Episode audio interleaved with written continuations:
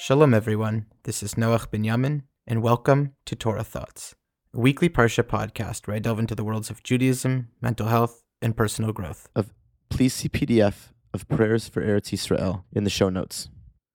Who is the first person to ever refer to the Jewish people as a people, as Am B'nai Yisrael, the nation of the children of Israel?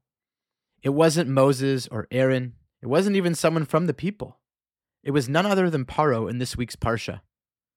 First, we know the famous words, Vayakam melech hadash al Mitzrayim, asher lo yada et Yosef. And a new king arose in Egypt, who did not know Joseph. This is my Zadie Marvin's, may he live well, favorite Torah quote. This new Paro, whether it was a new person or the same Paro with a new heart, did not look kindly to the budding Israeli nation, who became a goy gadol in Egypt as Hashem told Yaakov it would be. Ve'yomer el amo, and Paro says to his people, Hine am b'nei Yisrael, rav va'atzum mimenu.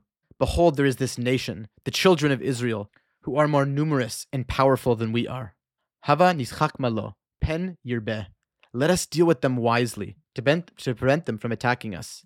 He was worried about this minority group rising in war against Egypt, and so Paro had slow plans to destroy this people, systematically, inch by inch, almost undetected. It started with taxes and forced labor.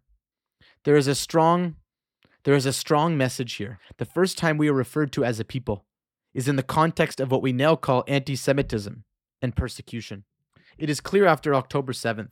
It is clear after October 7th that there has been a massive awakening in what Rabbi Sacks Zatzal calls the mutation of anti Semitism, which has led our scattered, divided people to feel our underlying oneness and unity, which should never stop. Just like it did back in Egypt. But as Jews, we need to not stand small as victims during this global gaslighting of our history, our roots, our connection to Eretz Yisrael, and the goodness of Am Yisrael. Anti Semitism then and now is not sensible, rational, fair, or reasonable. So getting caught in despair and hopelessness is itself futile. Instead, and the more they oppressed them,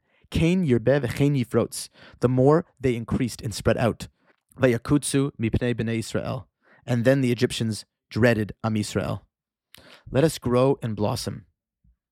Practically, our first ongoing daily task right now is for one short moment a day, ask ourselves slowly and intentionally, what does Hashem want from me in order to be a part of this nation to contribute to the soul of Am Yisrael, this special people, to help build it and to make it and its spirit stronger. Is there one small, regular thing you can do? This is the only worthwhile response, the one that causes our enemies to dread, when all they wish is that we would just disappear in every conceivable way. Later in our history, we see this pattern again. Haman tells a king. Haman tells Haman tells a king Chashverosh about the Amechad Mefuzar uMeforad, the one nation, scattered and dispersed, who follow their own laws, their own religion, instead of following the king and his commands.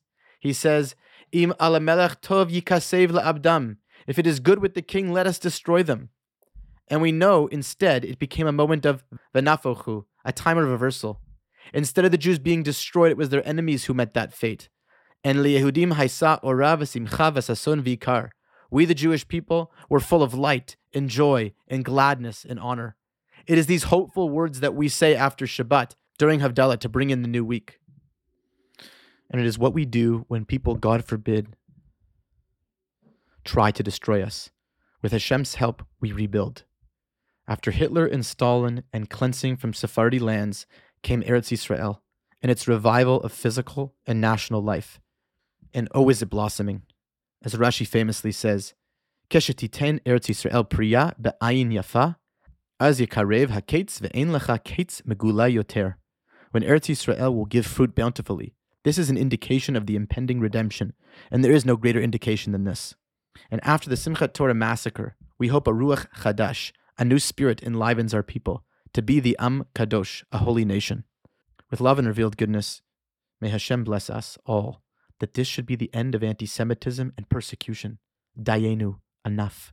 And in that breath, we may ask ourselves, how? Right now, we are called to support the vitality of Am Yisrael and make it better than it ever was before. Shabbat Shalom. Love, Noach Binyamin.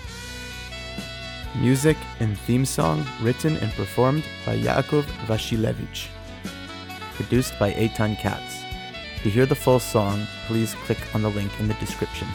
And to support Torah Thoughts, please consider donating to the tip jar on a monthly or one-time basis, however small. And of course, the link is also in the description. Please give us a five-star review wherever you get your podcasts.